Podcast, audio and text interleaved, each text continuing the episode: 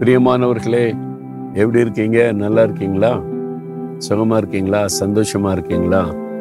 இல்லை கொஞ்சம் சந்தோஷம்லாம் பாதிக்கப்பட்டு போச்சு சமாதானம் எல்லாம் பாதிக்கப்பட்டு போச்சு அப்படியே ஒரு சோர்வா இருக்குது அப்படின்னு நினைக்கிறீங்களா? இன்னைக்கு ஆண்டவர் உங்ககிட்ட ஒரு முக்கியமான காரியம் சொல்ல விரும்புகிறார். எல்லார்கிட்டையும் இல்லை சிலர். என்ன பண்ணியிருக்கிறீங்க நீங்கள் தப்பு பண்ணி ஆண்டவர் துக்கப்படுத்தி கேடு உண்டாக்கி கொண்டு சமாதானத்தை இழந்து போயிட்டீங்க. அதனால் ஆண்டவர் அப்படிப்பட்டவங்களோட இன்னைக்கு பேசுகிறார். என்ன சொல்ல தெரியுமா? ஓசியா பதிமூன்றாம் அதிகாரம் ஒன்பதாம் வசனத்தில் நீ உனக்கு கேடு உண்டாக்கி கொண்டாய். ஆனாலும் என்னிடத்தில் உனக்கு சகாயம் உண்டு.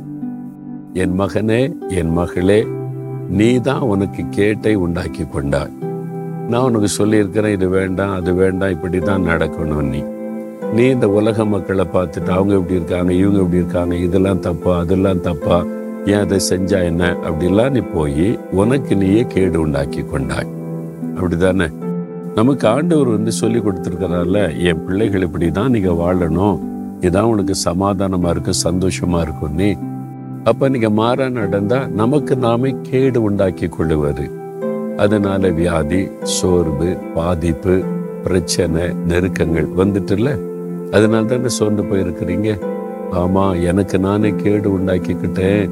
இந்த மாதிரி ஆண்டவருக்கு பிரியமில்லாத செய்துட்டேன். அதனால சமாதானம் போச்சு ஆசிர்வாதம் போச்சு. என்ன பண்றது? அப்படி கலங்குறீங்களா? அண்ட சொல்லார் என் மகனே மகளே நீ உனக்கு கேடு உண்டாக்கி கொண்டால என்கிட்ட உனக்கு சகாயம் உண்டு. நான் உன்னை மன்னிக்கவும் உன்னை அரவணைக்கவும் உன்னை ஆசிர்வதிக்கவும் நான் ஆயத்தமா இருக்கிறேன்னு சொல்றார்.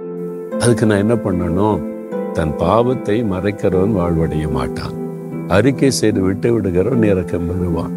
அப்ப ஆண்டவிட்ட நான் தப்பு பண்ணிட்டேன் ஆண்டவரே கேடான காரியத்தை செய்துட்டேன் இடம் கொடுத்துட்டேன் நான் இது மாதிரி நினைக்கல நான் தான் தப்பு பண்ணிட்டேன் என்னை மன்னிச்சிருங்கன்னு சொல்லிட்டா போதும். உடனே ஆண்டவர் இறக்கத்தினால மன்னித்து சகாயம் செய்து உங்களுடைய ஆதி நிலைமைக்கு கொண்டு வந்துடுவார் அதனால இப்போ உங்களை மன்னிக்க அவர் ஆயத்தமா இருக்கிறார்.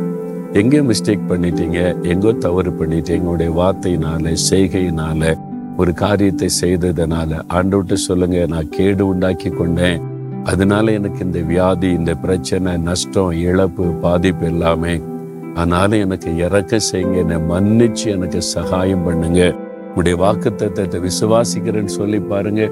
இந்த நிமிஷத்திலிருந்து ஒரு மாற்றம் உங்களுக்குள்ள வந்துடும் அப்படி ஜெபிக்கிறீங்களா? உங்களுடைய இருதயத்துல கை வைத்து ஆண்டவரே நானே எனக்கு கேடு உண்டாக்கி கொண்டப்பா.